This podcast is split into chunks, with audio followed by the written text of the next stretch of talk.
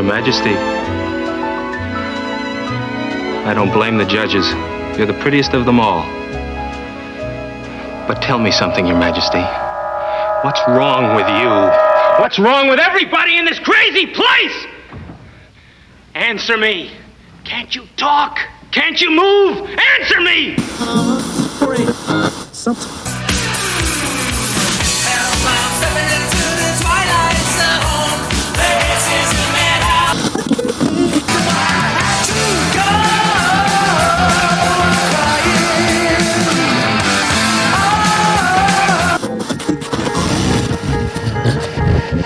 Come on, we're gonna go for a joyride.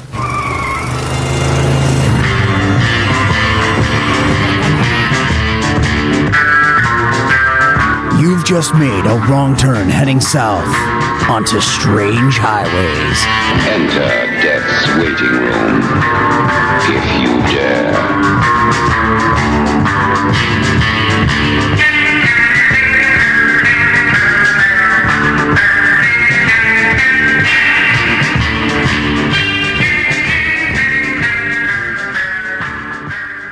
And welcome back to Strange Highways. I am Paul. And I'm Kevin. And we hope you guys enjoyed uh, last week's episode, which was now my mind's blanking. That was um, Purple Testament. Purple Testament. Yes, I um, I hope no one I hope no one saw a faint glow of Death's flashlight between now and then. So hopefully you guys are okay. Because I just the more I looked at it, the more I realized that Death has a really weak flashlight. That's really what it was that we kept seeing. Well, the entire time. If they did see the light on uh, their face, then I guess they'd end up in tonight's episode. That's that's true. We we didn't realize it was a two parter. That's what happened. like, yeah. Anyway, uh, so uh, this this uh, week's episode is elegy.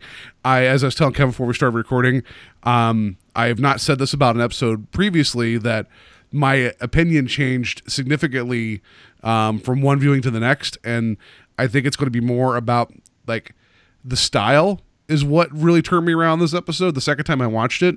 Not so much the story, but it's just one of those things that once I, I, I don't want to ruin it, but like I kind of came away from the first time watching it kind of flat. Second time, there's a lot that I was just like, you know what, that's kind of awesome, and yeah, I can't wait to talk about that. Yep, I'm I'm super excited. Uh, I was able to track down the short story by Charles Beaumont, so I was read that, watched the episode twice. So I'm coming in prepared for once this week. uh, look at look at us, like we're professional and kinda, you know. Um, so yeah, kinda, kinda. Uh, so air date uh, was uh, February nineteenth, nineteen sixty. Uh, number one song again was "Teenage Woman" Mike Dur- Mark Mark Denning. I always screw up and assume that the number one song is over for like a week and then it comes back. So uh, number one film again is Ben Hur. That's going to come around again for for some reason people like that movie. Um, one thing of note that happened on this date, just because it seems to be any episode that involves the space program, it's real easy to find something during this time about space. Uh, I wonder why. Yeah, I wonder why. Uh, the Chinese space program began its first steps into its long march towards outer space with the launch of its first liquid propelled T 7 rocket. Um, it was uh, made entirely within the People's Republic, meaning that was uh, completely communist and only reached the altitude of five miles, but was successful. So it was like, it was funny because in the timeline of the Chinese space program, there's like this, and then something happens 30 years later. So congratulations, guys. You got up into space, and then we didn't hear from you again for quite a while. Nice. The only thing I could find on February 19th, 1960 was that it was the uh, debut of Family Circus. Oh. The, Unconnected to the episode. That, that, that, is, that is a long national nightmare that has not ended. So, mm-hmm. yeah, I uh, feel like I've been stuck on this asteroid, having to read that garbage well, every week. isn't it like? Isn't it like the grandson now that does it, or is it the son? Like I know, I know I the original guy doesn't. Bil Keane has been yeah. dead for a while, and it's like, and it's like I'm sure he handed the keys to the kingdom. He's like, here, just just draw the same characters over and over again, and not make jokes. And he's like, okay, I can do that. You know, so, um, yeah. Anyway, this is not the yeah. Family Circus show. That's that's No. a whole whole nother thing we're gonna do later. No, Yeah. I'd rather do a Garfield show. right? Um, and, and we, we we'd only uh, publish on Mondays, but we'd be angry about it the entire time. Um, so yeah, uh, we should just go ahead and just get to uh, like uh, who did what with this episode. Yeah, so Crew, directed by Douglas Heyes, who also directed the episode we've previously covered, And When the Sky Was Opened. Which had three guys in the space program, and something went weird, huh? Very I, strange. I hope that like, this is his second of seven episodes. I hope they're not all seven revolving around three guys in outer space or three astronauts. That'd He's be like, I'm, I'm done. I want to do something different. He, he gets typecast as the three astronaut guy, and then you never hear from him again.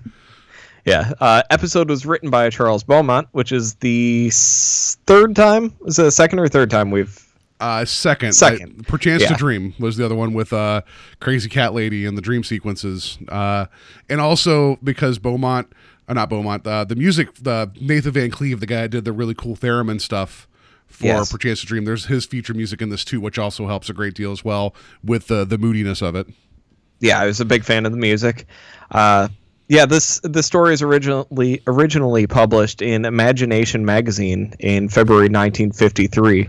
So seven years, uh, almost exactly seven years after he initially published it, he rewrote it for the teleplay, and this marks. Uh, I, I I'm trying to think, how many episodes have we done that haven't been the teleplay by Serling? Is this the third one or yeah, the it's not- second? not, many. Yeah, third. You're right.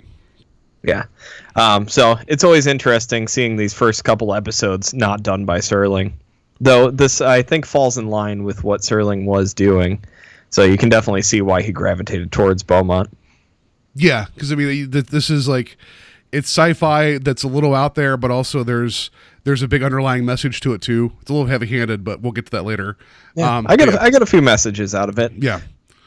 So um, yeah, let's just go ahead. Uh, the the the cast, which isn't many, uh, we have uh, Mr. Wickwire as uh, that is played by Cecil Kellaway. Which, um, other than one other additional Twilight Zone appearance, I couldn't see anything of major importance other than a lot of TV work.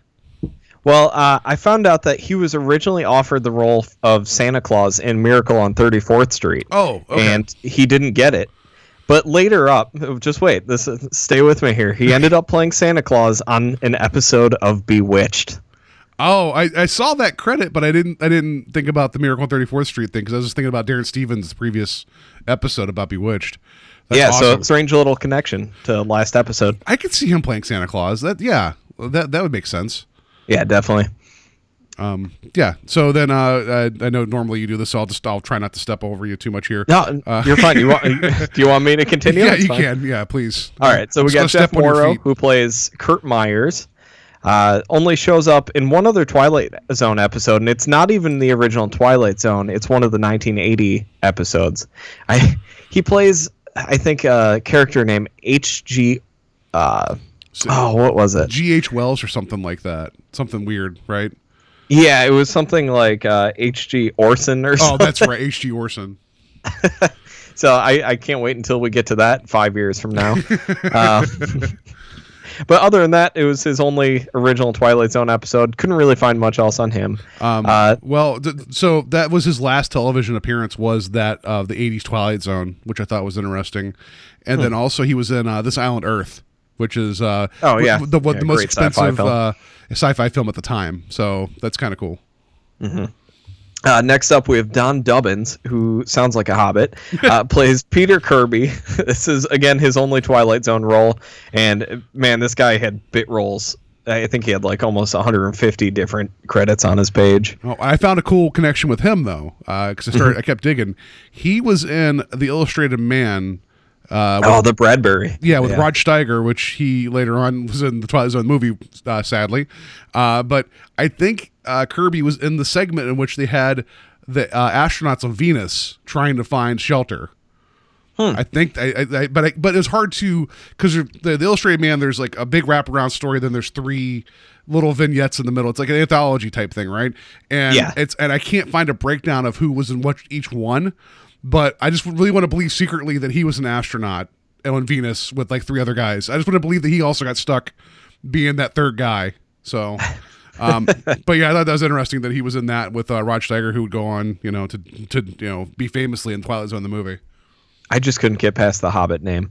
Uh, Yeah, no, it's a great name. Don Dubbins. so next we have Kevin Hagen as Captain James Weber, who only Twilight Zone episode again. Um, looked like his biggest role to date was the Little House on the Prairie.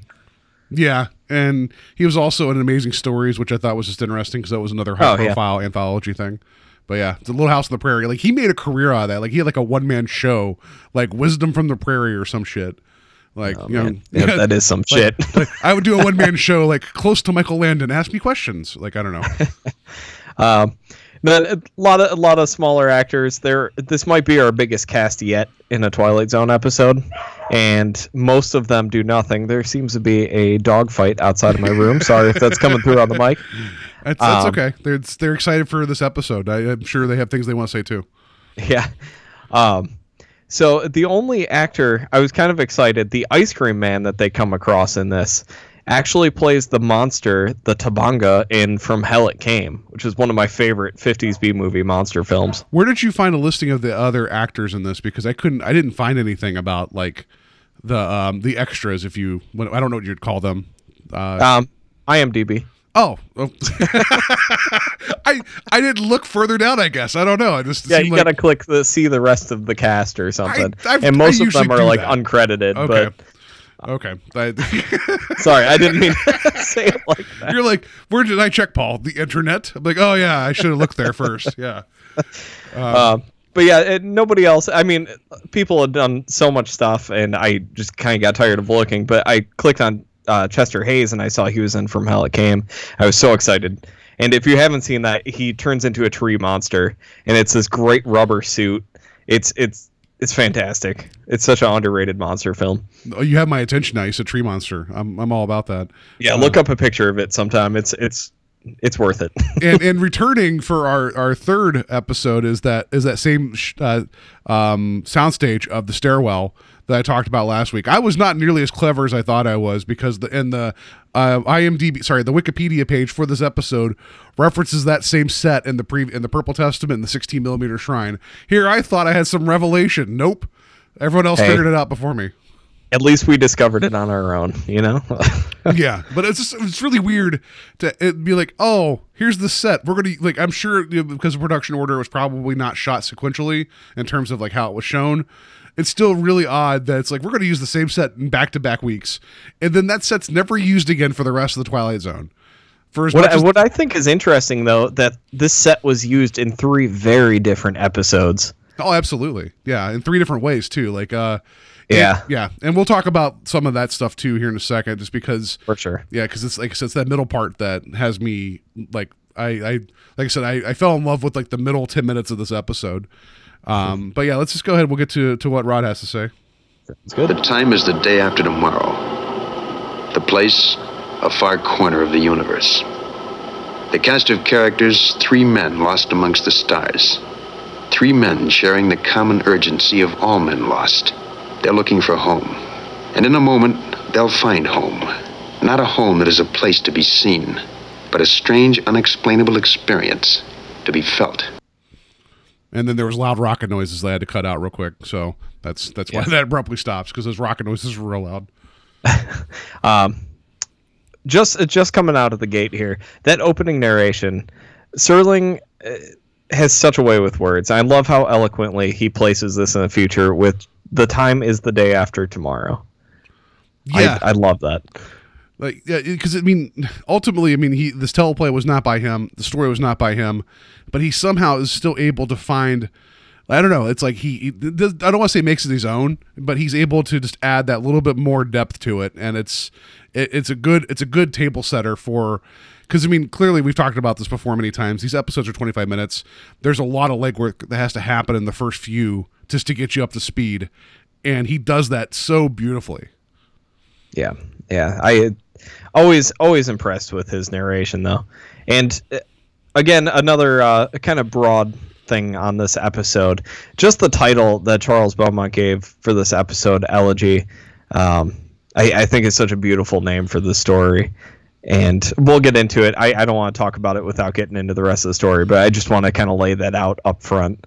That I love the title of this episode. Yeah, no, it's it's a good title. Um, the the rocket set is not that good. Um, it, there, there's still some of the weird weird designs and shapes and circles and triangles that we saw in I launched an arrow into the air.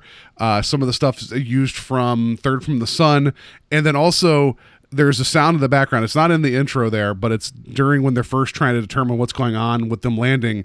It's a very distinct noise that ends up being used repeatedly in Star Trek So it was a really Ah. odd beeping, kind of like distant beeping noise that I will always associate with like the original series Star Trek. And it was kind of it was kind of like a mind bender there for a minute watching these guys, you know, like diagnose the atmosphere.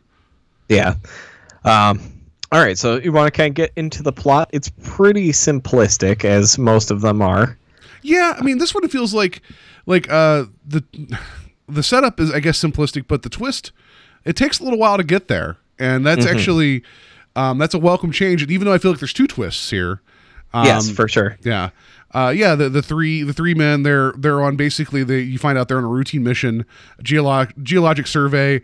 They their rocket gets hit, so then they um, somehow perfectly land it in reverse on this uh, asteroid. I don't know how they do that.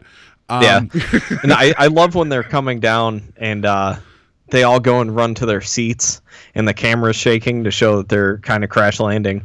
I was expecting the uh, uh, the the countdown for Mystery Science Theater to pop Yes. on there. that's that's a really good. Yeah, you're right because I was expecting. It felt like like they weren't quite like um the way they're sitting looked kind of like lawn chairs, but it wasn't a lawn chair. It was more like a bench seat. But it was yeah, kind of just great. looking up. Yeah, that was awesome. I loved it. But they uh, basically they have no fuel left, no options, and so they just land in this place because it looks like it could be a place that could sustain life. And it turns out that it has the exact perfect gravity and exact perfect atmosphere to to live on. And they don't question it. They just go outside, and that's you know that's what they're just like. It could kill us, and the guy's like, "Where else are we going to go?" And they just go outside. Which I gotta gotta respect that. It's like we have no options left. Let's just go see what's going on. Yeah.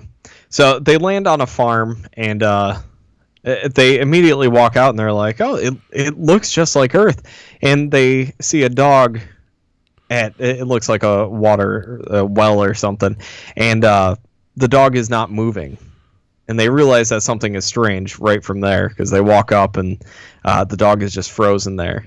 And then, uh, really great, uh, really great point they make is that there are two suns, so they cannot be on Earth. Yeah, because they're talking to each other about like this could be Earth, and he's like, "Well, I can't remember a time where Earth had two suns."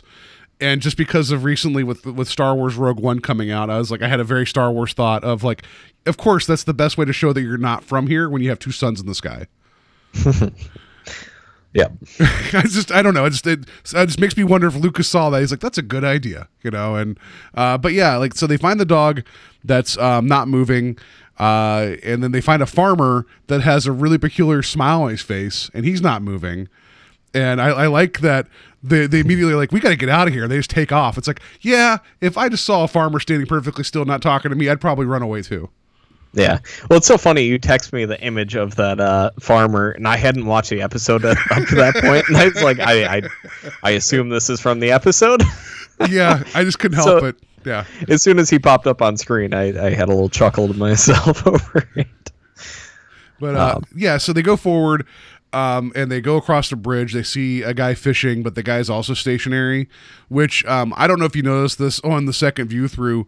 When the one guy's down there trying to talk to the fisherman, it cuts to a shot of both of the astronauts, the other two on top of the bridge. That's a still frame of both of them. Yeah, I noticed it the first time I was watching it. And I thought that was kind of ironic considering what we're about to find out. You know, and I was like, that's kind of funny that they couldn't use a motion shot of him, of those guys. They just used a still frame. Yeah, I kind of looked into that to see if that was supposed to be like uh, foreshadowing or something. Uh, but it, nobody seems to know whether or not that was just the editor trying to get a reaction shot and didn't have the shot he needed, or uh, if it was the director or writer's choice to actually have that in there. mean- Personally, I believe that it was just the editor needed a reaction shot, and that's all he had. yeah, because I mean, But- if if if that was purposely placed there, that's uh, that's smart, but it's also just odd because they never came back to that. You know. yeah, yeah. Um, but yeah, so then the story goes like they hear music, which to me this is when I start like like falling in love with this episode. They hear music, they rush into this area where there's a band uh, supposedly performing music, but none of them are moving. Uh, and there's a loudspeaker playing this like this uh, like I don't know what kind of music, just uh celebration type of just like band. Yeah, just like marching band music. Yeah. Yeah, so it, it it's like a big party. I think it's an inauguration party for the mayor. So from there they go into the mansion, the set that we've been discussing the past couple weeks. um, yeah. They- the- yeah, the peculiar set. yeah, um, and there's a whole group of people, probably about 30 people in there all just standing still. And uh, I, I guess it's a good point to talk about. Did you like the effect of people standing?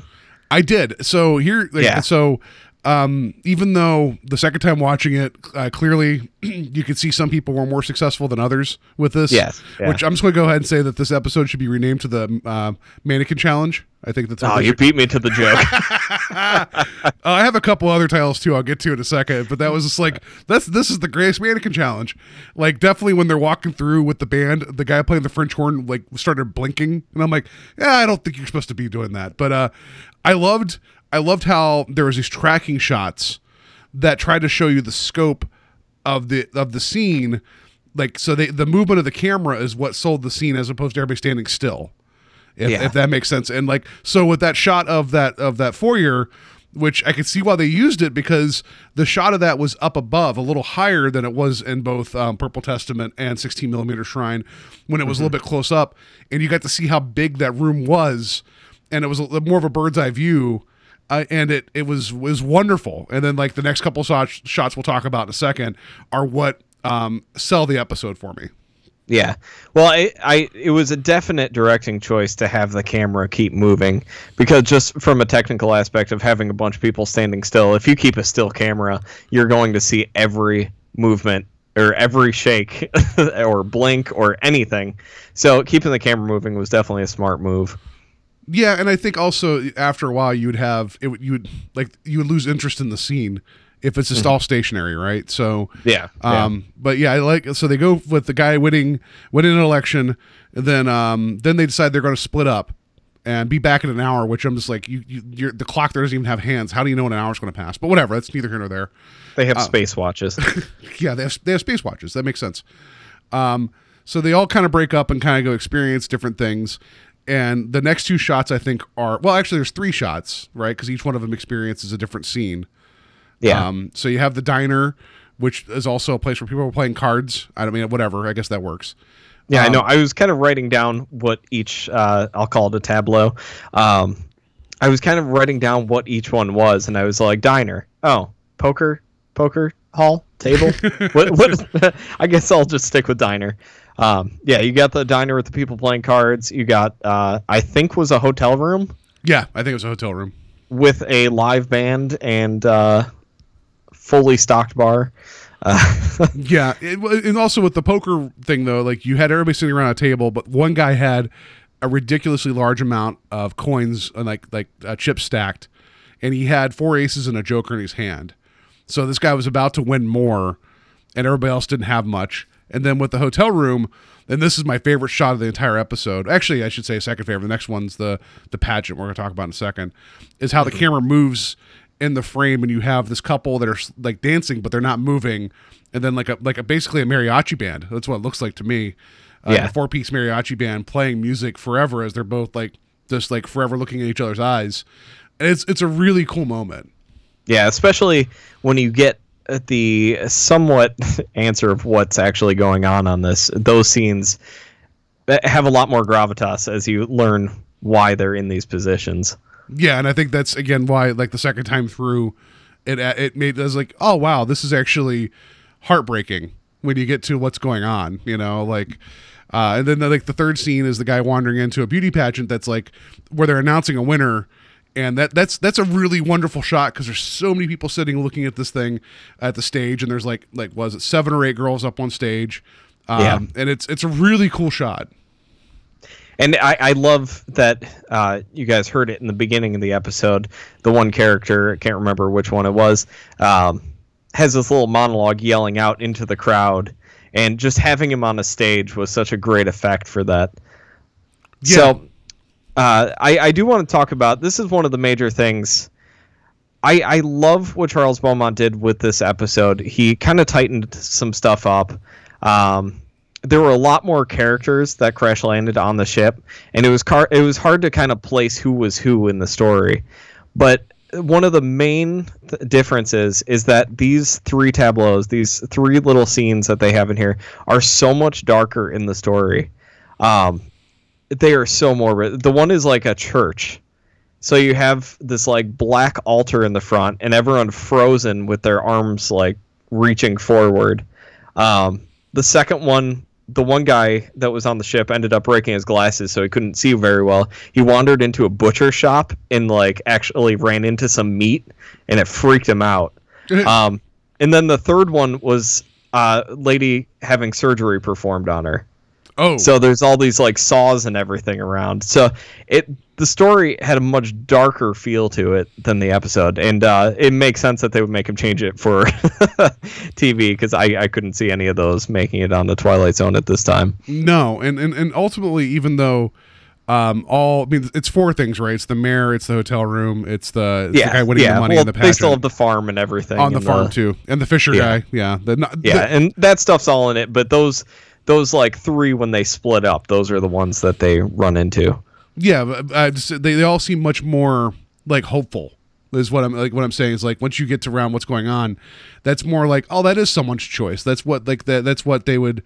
That's what they'd like to be doing, you know. And except for that fisherman, he got knocked over. So hopefully someone comes along and takes care of him like later. But uh, but yeah, like um, it's it's interesting. And then also, did you notice how the beauty pageant, like the winner, like they they purposely put like the big thick glasses on her, and her hair wasn't quite like like they were trying to trying to get across that she was she was winning the pageant, but she wasn't the most beautiful one on stage.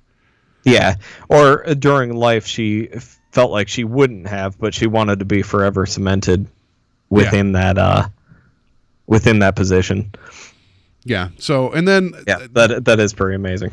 uh, yeah, uh, and so this that's the part I loved about this episode. And then, not that I'm saying I didn't dislike the rest of it, but I don't know what it is about this season of the Twilight Zone that anytime you bring in a mischievous character, they have to have a music cue. The music cue for when um, whenever Wickwire actually you find out there's actually someone else there on the in this area that actually is awake and moving around. It's it's the it's the dumbest music cue that I just I hate that little I don't know what it is a little little like I just a little chirpy noise or whatever I didn't I didn't even capture it because it annoyed me that much oh damn it! I was really hoping. I was sitting here with like bated breath, like, come on, please play it, please. oh Oh, yeah, yeah, really dumb. And uh, when we start talking about this overall, I'll discuss some of my issues with the episode. Um, so yeah, they run into Wickwire, who I love when they first run into him walking up onto that uh, onto that front porch. He's sitting behind the newspaper. He drops it. He's got this big dumb grin on his face.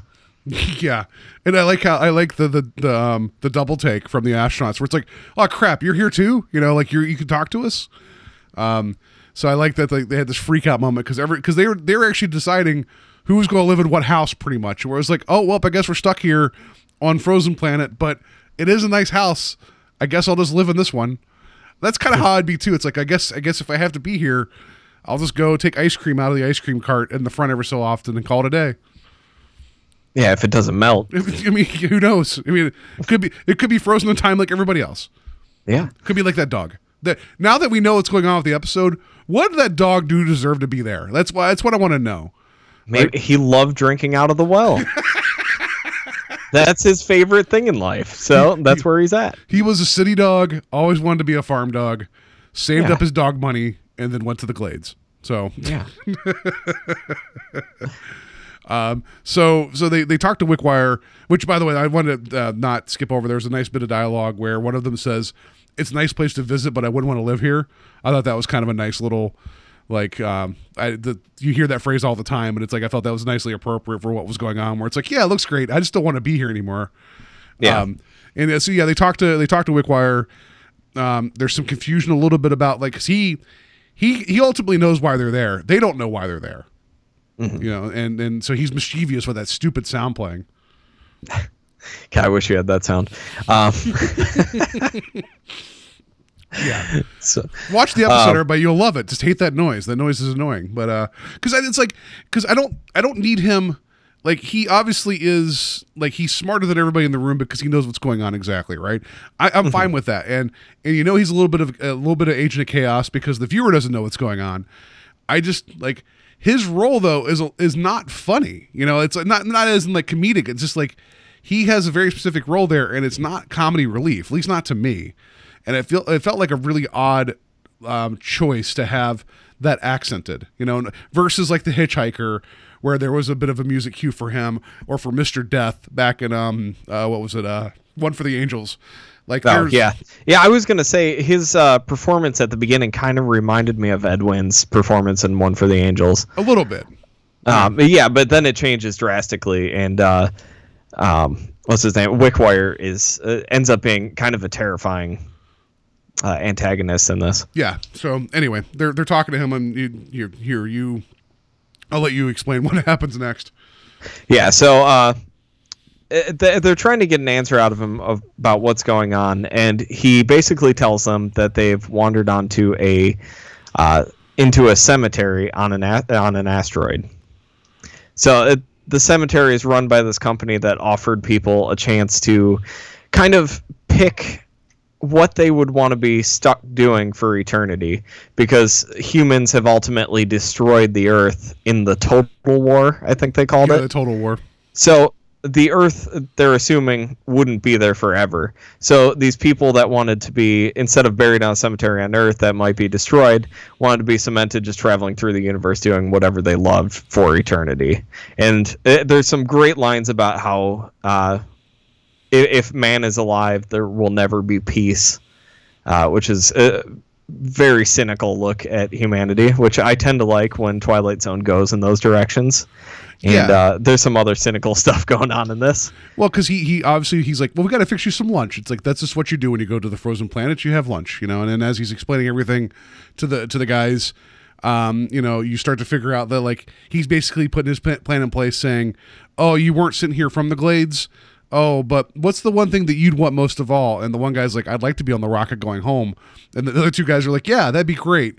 So then you find out that he's poisoned them uh, to basically like you know to to kill them, but he's also going to give them their wish which is kind of i mean it's it, it's it's interesting but it's also kind of mean spirited it's just like you he but he had a job to do he's a caretaker and he only wakes up when there's things to do you know and uh um and i liked how he was explaining how this world works that there's all these different sections which um, I my my uh, my ears kind of perked up, but he was like, "There's a medieval world, there's a Roman world, there's a wild Western world." I'm like, "Holy shit, there's a West world here," but it's just this is full of just dead people though, just standing around Yeah. with guns. But this episode uh, does a great job at kind of building the universe around it because they don't show uh, they show more than they have in other episodes, but they don't show a whole lot. But there's so much talk about what else is out there that you just feel you just believe it. Like it's it's great. Well, I mean, so outside of the rocket set, right, and then um, and then also with their their uh, spacesuits that have the really nice big thick puffy neck. I don't know what they were going to do use with those though. Uh, the, every other set that you have is an actual just set, like a diner or that one foyer or whatever. It's all about like just building reaction and making a, a an odd scenario. So I, this is the the world building that gets me is like they're using sets that they could use the very next week for an entirely different story, and it wouldn't be science fiction, you know. And it's like, Yeah. and it's just very credit to. Like I said, yeah. they they already have the set yeah, of the you- staircase and stuff. Yeah. I mean, we have one that's grounded sort of in reality. You got a war story, and then you have a sci-fi story set in space that they use the same mansion. Uh, yeah, uh, and, setting. and then the power It- of nostalgia, yeah, with the other one. So yeah, it's just uh, it's Yeah. I mean, it's amazing. It just it just shows you the power of concept versus having to throw a bunch of money at like props, Mm-hmm. and that so credit to that. yeah, and I, I think the concept is the strongest thing for me in this episode. Um, I think it's such an interesting concept to have a cemetery on an asteroid. And it's something I've never seen before. I I didn't see it coming when I watched the episode the first time. Yeah. and uh, kind of I I watched the episode and I kind of forgot about it and read the story just so I could try and read it with fresh eyes again. And uh, it, it's it's surprising even in the story. You, Yeah, they uh, they explain a lot more in the story. Just kind of they pick up a pamphlet and it's got all the information about the company that's actually putting on this. Man, that's a very. This is almost like a like a Philip K. Dick story before its time. You know, it Yeah. feels very. Um, but it's just uh, it. It's interesting to me. I put in my notes here that they flew all this way just to end up in Florida. That's how it felt like to me. It's just like, uh, um, but so my question though. So ultimately, what happens here at the end of the episode, and um, if we've come this far, is that Wickwire takes the three of them, puts them back on the spaceship, and then kind of dusts them off, like of which whatever. Right. So he basically makes them all look like they're hopeful to go home. Then he goes and kind of shuts down because he refers to himself as a scientific device, which I think is very forward thinking. Like, uh, how is she going to describe like an AI like companion or like a like a cyborg before the thought even occurred to anybody? That's a Yeah. really cool idea. But as he's dusting everybody else off, you hear that stupid music again. And it's like I almost just wish there would have been silence of him going about his custodial duties and then shutting down, which would have been Yeah. way creepier to me. And when he goes to shut down, he kind of walks up those steps, and it's almost like a throne overlooking the cemetery. Yeah. And it, it, the face he makes at the end is actually fairly haunting. Yeah. Uh, it, you're right. If it wasn't for the goofy music and the goofy little uh, sound that they put in every time he's doing something, uh, it really would have been an extremely haunting episode. Not saying it wasn't, but it really would have hit home. And I agree with you. If it was just silence over that, I probably would have got chills. Um, but yeah, his character, I. I, I find him be fascinating. Like it's such a three dimensional character. Played on uh, the astronauts. Uh, astronauts are kind of they don't uh, you don't get a backstory on No, them. You they're- don't they're really interchangeable care. as They're just guys. there Yeah. to move along the story. Um, but he's such a great character because I kind of took away at the end like, is he is he actually there to maintain or is is he the one doing this? Yeah, I think. I mean, I think it's ultimately both because it's like he made the comment. He's like, "Oh, you're not from the Glades," and then he made the comment about how the house they were in, the gentleman who was supposed to own it decided he wanted to go fight a dragon as opposed to be in this house. So it's like, so it makes me wonder. Then these people that pay this money to be there. So it sounds like to me that I mean, and there's big holes in this because I mean, don't overthink it, but they paid to get there while they're alive, and then pick out how they want to be remembered for the rest of their life, the eternity. That's what it sounded Yeah. like. Or who even knows though if he's telling the truth is another thing. Yeah, and, and also like this company, the Happy Because he, I mean, he's so deceitful. You see him murder three people in front of you. yeah, As quirky as he is, like that's how deceitful he is. So you you never know what's actually happening in this. that's true. And then, but the thing that gets me though is like if this company is taking people's money and giving them the life they never had, but they're dead, how would they even know? Like, why couldn't you and I just start a company called Happy Glades and tell everybody, yeah, yeah, no, we go to this asteroid, it's pretty great. Just you just got to give us some money and we'll take care of you. Here's some cool photos of a dog standing still, and then we just go set them on fire and keep the money. Like they would never know, you know. Well, like, I I think that's kind of a statement he's making on uh, people's vanity. You know, how many people set out their wills, you know, to like I I want I want this kind of funeral. I want this. It's like at the end of the day, what do you care? We're all going to be in the ground. We're all going to be the same, you know. So it's it's I think it's an interesting statement on that. It is. I mean, and I also wonder though if you're going to spend the money to do that, and and know that you're always going to be winning the pageant, and know that you're always going to be winning at cards. Like what what power is that though? If no one else can see how great you are, you know what I mean? Like there's there's all these different monuments to people that have that have lived and died on this earth. Um, like I, who knows how many Elvis statues there are, right? Like you you need to know. Like people need to like uh, people living will be like, oh well, that's the king of rock and roll or whatever, right? Like, but if, Yeah. if it was just like Elvis off in the middle of nowhere with his own Graceland that no one could ever see, what's the point of having that excess if you can't rub it in somebody's face? That that Yeah. seems to be that's the point of like vanity, right? Like is to show Yeah, people what they yeah. can't have. Um, so I just wonder who was going to visit. You know, like potential buyers. That seems a little that seems a little far reaching. You know, Yeah. Uh, I don't know. It's that's the stuff I started kind of thinking about. Which I know I'm guilty of this. I know I'm guilty of taking, you know, 50 year old stories and pulling apart based upon the many years of layered intelligent science fiction that we've had. But it just it starts to make me my in a good way. My mind spins thinking about these things. Yeah. Um, there's something else I was going to bring up, and I forgot where I was going to go with it. Uh, I guess that's a good segue, though, uh, for a question. Usually you pose a question to me. I got a question. Uh, if you were to pick any way to position yourself on this asteroid, what would it be? Oh shit! So, I, knew, I had a feeling. space. I had a feeling Yeah. you're going to ask me this. I you There's know one. There's one question that needs to be asked out of this episode, Yeah. and that's it. you know, like ultimately, it, it like you like it would have to be if, if it was like power fantasy, like then then that'd be like something ridiculous, like me fighting a bunch of robots, you know, or whatever. But if it's like how I want to be remembered, like if if it's just like Paul, like it doesn't matter about fighting a dragon, it doesn't matter about becoming Mega Man or whatever it is that I really want to do.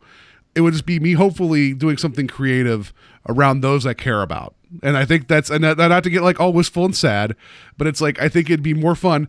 I would love to always be forever like around my friends playing like a shitty card game, having a good time with some awesome music playing in the background and just having that moment frozen as opposed to me sitting on a throne, you know? Like I don't know. Like I'd rather just see like always have that moment of joy that you have with like your friends and family. Oh, that's so nice. That's a, that's such a great sentiment going into the holidays here. And, and that's You're so you, nice. you know me. I would be I'm on not a like longship that. with a hammer and a Viking helmet. so fuck, I was gonna say like fuck my friends. like if you if you wanted to do if you wanted to do something ridiculous, then yeah, I mean, then you, Yeah, you're, I- you're gonna put me. I'm gonna be like one step behind Ripley fighting like the Alien Queen, or or wearing um freaking Kurt Russell's hat in the thing, just going after something. You know, like that would be, you know, Yeah. like that would be ultimate, right? But I mean, but if if it's if you're trying to, to choose how you're remembered. You know, it's just that that's you know I don't know I'll why I'm forever getting be on the couch watching Twilight Zone episodes. yeah uh, pretty much uh, just me in front That'd of a be most realistic. Me on a couch. It would be it'd be realistically it'd be me fiddling with knobs on a small audio board, being like, "Does that sound right? Does that sound right?" And then pressing, having my finger pressing the wrong button for all of eternity. That's what would be happening. It's gonna be uh, Mr. Denton on Doomsday on repeat as you sit in front of a microphone. Oh no, yeah. How dry I am. How dry I am. Uh, no, that's a good question. It's just uh, it- it's it's funny because we like I was talking to Mary about this recently because I mean I recently got married, so you you have to consider these things. You know, like uh, the, like the end of it all. And I I have certain beliefs. She does too. Like I I just want to donate my body to science and be done with it. Like good luck with the parts you guys get science because there's not going to be much use with them when you get to them. Um, but she was talking about how there's a, a service out there that could take your remains and, and put it into a pod that will grow a tree out of it. Oh I- yeah, I saw that. And I think that's kind of cool. You know, like that would be something that like, you know, you helped bring something into this world. And something like that I, I dig, but it's like, you know, it's just it's one of those things that you don't want to think about, but I don't know if I'd want to go to like a space rock and then have you know, forever winning a beauty pageant. But that's that's but that's what I'm saying. Like with this episode in particular, that little vignette section, and then, there's parts of that part parts of it though that there's no music. It's just like the camera moving, and mm-hmm. you you just see, and that is beautiful. Like before the couple, like I think maybe there's music playing whenever he sees the couple, but then just knowing that they're forever in embrace, dancing in a hotel room in love with the band playing on, that that's haunting. And then seeing Yeah, the pageant winner beautiful. Not you know like never maybe never winning in life but having that and having but then knowing just the, the whole conceit of this episode is that she had enough money and just knew that her way out she wanted to win. Like that's you know that screws me up more than anything we saw in the 25 minutes you know? Yeah. like and i just i don't know. Like I, I think it's just because the older i get the more i realize that even in a little show like this supposedly everybody there had a story to tell and they all ended up there I mean, for the most part they said there's some dummies some fake people in there to pad it out they kind of implied that there's some that aren't really dead people because who'd want to be that one guy cheering for the mayor it's like that's a really shitty way to go out like And that's what I was gonna say. What about the guy in the back row at the beauty pageant watching it? Like, Yeah. whose dream was it in life? That's like, uh, I just want to be in the back row, just watching a beauty pageant forever. Like, Yeah. uh, or uh, even like the ice delivery guy that they run into uh, unloading the truck. I'm like, man, like, why would you pick that? right you know so I guess you're really passionate about ice. it's like this technology is never going away there's never nothing's ever going to change that you know But yeah, and it, I guess it all comes down to uh, why I like this episode so much is that it gets you thinking. It Yeah. gets you thinking about all these type of things, and th- that's really what I look for when I watch entertainment. Is something that gets my mind working. So yeah, I mean the whole the whole um, beginning bit of like the whole world's frozen. You had me like because it's like some of these I could kind of see where they're going just because it's just like you know you know how stories work right like the Purple Testament didn't surprise me at all. Um, the last flight didn't surprise me at all. It was the character beat that surprised me, not necessarily the resolution. Like Yeah. this one, no idea where it was going, so I dug that, you know. And and again, like so, rewatching just just the camera setups and the thought that went into, and just knowing the the stories that are being told there, that that really makes it for me. And then over, and then overthinking like how'd that dog get there, you know, like the and also why does that tractor have six wheels? I don't understand why that was like that, but whatever, it's fine. Um, yeah, it, it was it was an interesting episode for for all the things it made you think about as opposed to what was there. And I like so yeah, I, I dig it. Yeah, but beyond the touching stuff that you kind of brought up and the uh, that I I think it is a dark comedy uh, uh, through and through. Like Yeah. I I think it's morbidly funny. Well, because As well. even certainly said that at the end with his closing narration. Where, but I mean, you got these these spacemen, like these astronauts, that fly all this way out just to come back home to find out that, like, you know, that they're going to die someplace that looks like their home, but they're going to be arranged going home. You know that Yeah. that is dark. You know, so I mean, I'll, I'll give it that. And the whole thing that, uh, Uh, uh, like wars, prejudice, and all that will never stop until mankind is dead. Like that's a cynical, nihilist way of looking at things, and and I, I love the Twilight Zone for approaching that type of uh, mindset back in 1960. and that was the approach of Third from the Sun, though. Is like they wanted to get the heck off of their planet because they knew it wasn't going to like it wasn't going to end. You know, and Yeah. like, so Well, this um, this one hit me as darker for some oh, reason. absolutely. and I think it was the misguided tone because it takes itself too lighthearted. I think at certain points, and like I, I say, it's a dark comedy, but I don't think they should have hit the comedy beats as hard as they actually did in this. No. and th- that's my major problem with this is uh, just that I, I think that uh, well Cecil Cecil Kellaway put in a great performance, and I love the character, and I love what it got me thinking about. Um, and I guess it's probably not even his fault. It's probably the director's fault for uh, guiding him in that direction. Um, I just think he was a little bit too goofy for what this episode was trying to get across. Yeah, I agree with that. And Yeah, but Um, again, like you said, the twist is fantastic. I've never seen anything like it. Um, I, I don't think I'm trying to think of anything like a cemetery in space. Like that's fantastic. Such a great idea. so, um, yeah, uh, so we, we've actually we've been talking a lot about this episode. This is this is a good one. Everybody should just watch it, ignore the weird music, and just and just watch the whole thing because it's solid. Um, Yeah. I'm gonna give you some quick other titles I had for this episode, other than the Greatest Mannequin Challenge. I have um, Weekend at Planet Bernie's. That's another one I have. and then um, and then here's the one I think you might like the best: Night at the Mausoleum. I think that would be Nice. instead of Night at the Museum. It's just like it's the, they got reversed. They got reversed Night at the Museum. They they didn't come to life. They got shut down. You know. So yeah, nothing beats the title of this though. Elegy. I mean, I, I had to write down the true definition of an elegy: a poem of serious reflection, typically a lament for the dead. Yeah. Like if that isn't the perfect title for this, just you know, it, it can be looked at as an elegy to mankind. Oh yeah, absolutely. You know, like it, it's such a it's such a wonderful, all encompassing title, and I I just it. it I, I don't know, like I shot an arrow into there. I talked about how much I love that title, but I think this one just short, simple like that totally defines different aspects of the episode. Absolutely. I think it's genius, and uh, hats off to Charles Beaumont. I can't wait to get. I, I think he did what 22 episodes or so. I can't like wait to get some more of his stuff. so if they would have called the Space Graveyard, you wouldn't have been as uh, interested in it. Uh, well, uh, the B movie lover within me uh, probably would have loved that as well, but uh, not for the Twilight Zone. Um, so uh, before we get to our twist rating, uh, which I think just talking to you, I think I'm going to change mine a little bit. Um, I just want to add like a brief aside to everything we talked about because I was like thinking about we just kind of mentioned like how people want to go out, like uh, like funerals and preservation and all that. Uh, don't ever Google the words human taxidermy. Don't do that. Um, but I started like looking into this, and so I, I remembered this. It's something that's very obvious, but I wasn't thinking about the time. So uh, Vladimir Lenin's body is preserved in, in Russia for viewing. And I found an article. This is from this year. It's from April uh, of this year.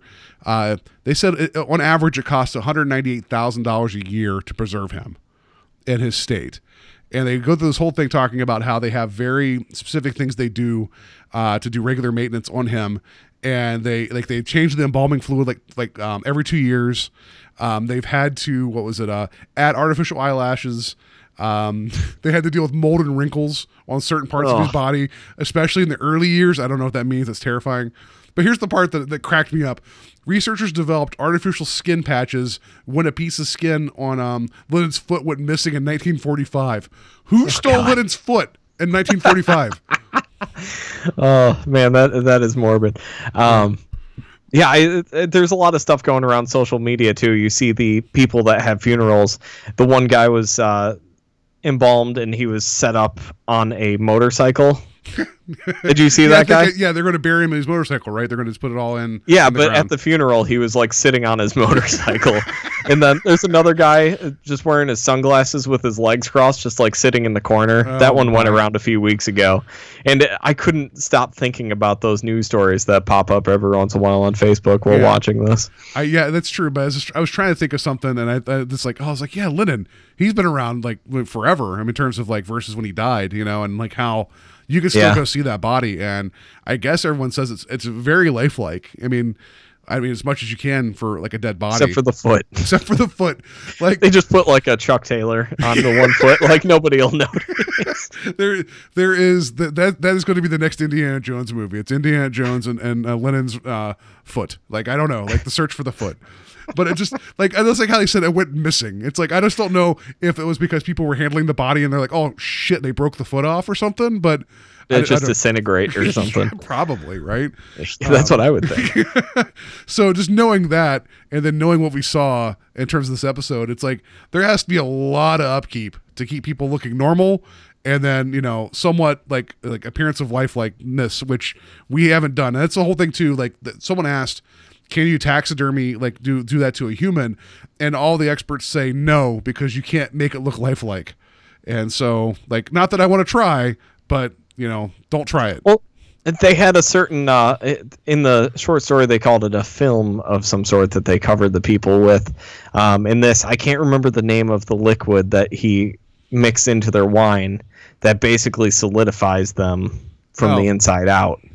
Uh, It had a goofy name in the episode. I can't think of it. I've been frantically googling it they, they said the entire episode. Yeah, the one guy said, "Oh, this tastes like this," and I didn't catch what it was. And I'm like, "Yeah, whatever." No, Um, that that's not what it was. okay. It's it's it's I can't remember what it is, but yeah. Um, so I guess they have that special liquid that does Yeah, it. all right, if we had fine. that, we could. That that's fine. Like that's that's a science fiction. That's a Star Trek answer. It's like, oh, well, we have this. It's like, okay, it does the thing that we needed to do. You know. Yeah. But um, Yeah, no. So I don't have a problem with that. all right. So yeah, let's just go ahead and get to the twist, which I think is going to be our first time doing one like this. I was at a four. I'm going to go to a five, just because of everything we talked about. You're right. I did not see what was going on until it was revealed.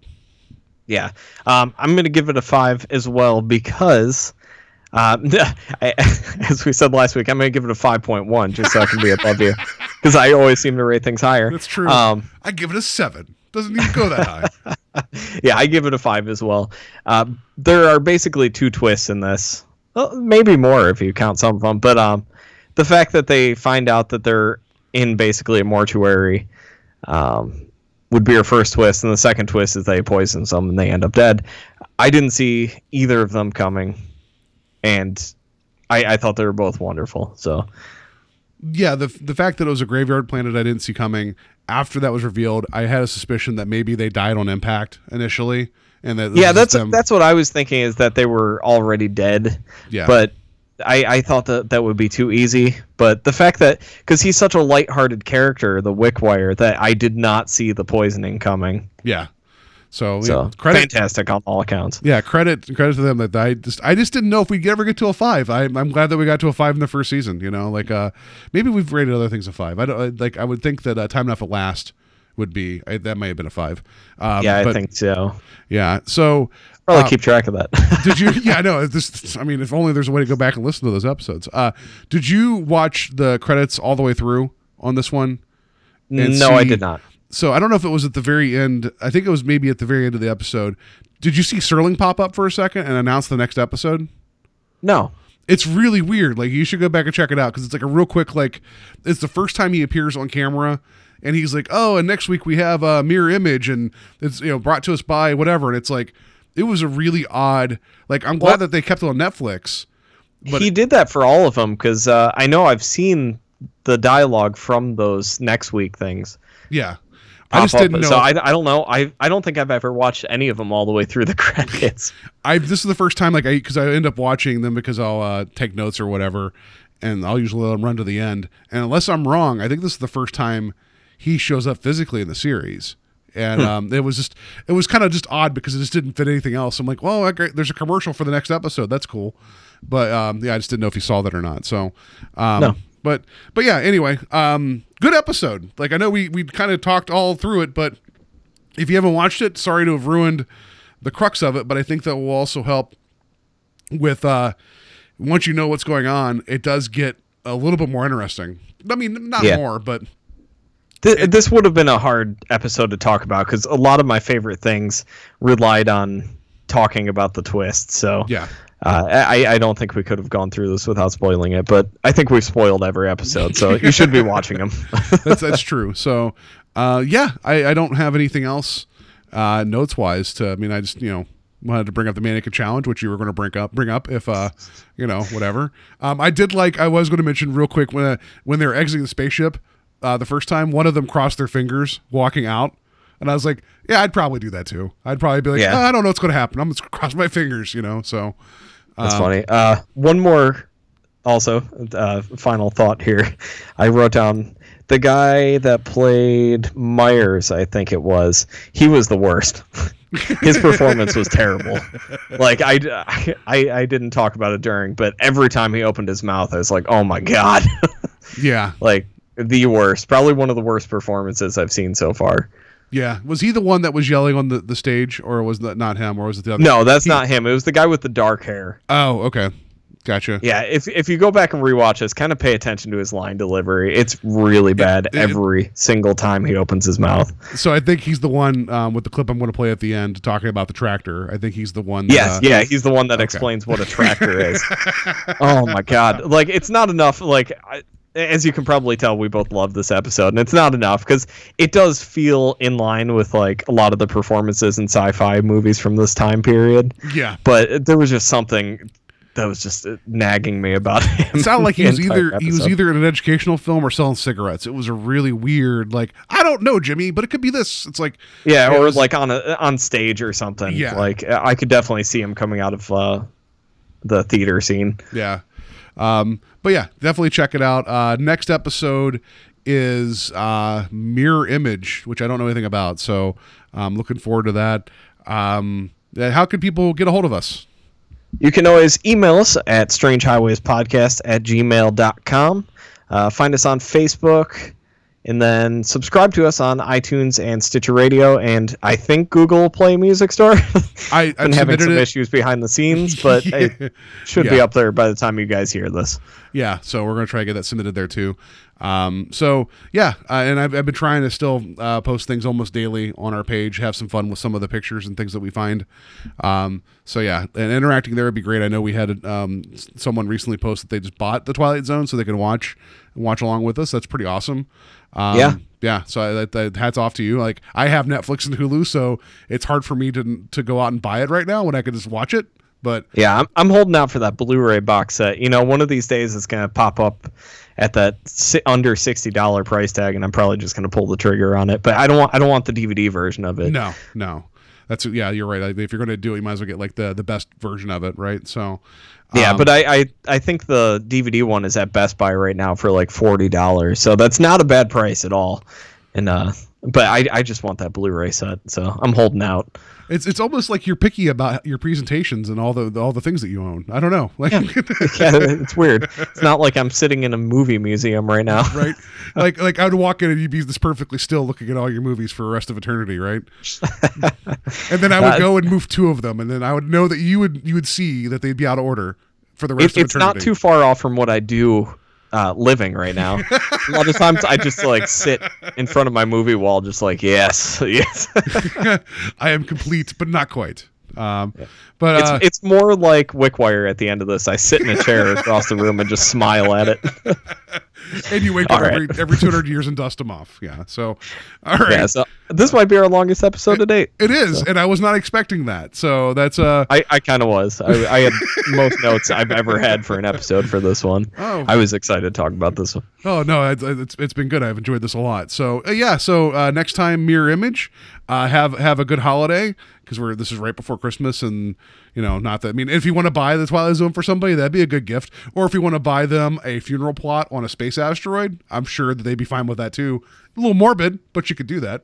Yeah, and uh, before we go, um, I think this is the last episode that we're going to have out before Christmas. So happy birthday to Rod Serling, uh, born on Christmas. Oh, there you go. I didn't I didn't realize that. That's uh Yeah, I almost forgot to say that. Um, yeah, I looked up his birthday because I saw somebody post something last week, and I was like, "Oh, is that is that today?" And I was like, "No, Christmas." So happy birthday and Merry Christmas. yes. And um yeah, that's it. So we'll see you see you next week with uh, Mirror Image. yeah, see you guys.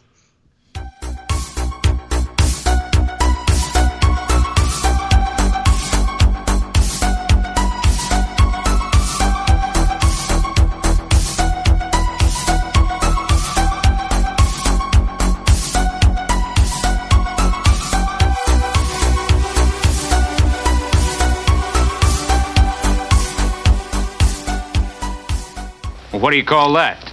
It's called a tractor. They were in use on Earth during the 20th century before the total war.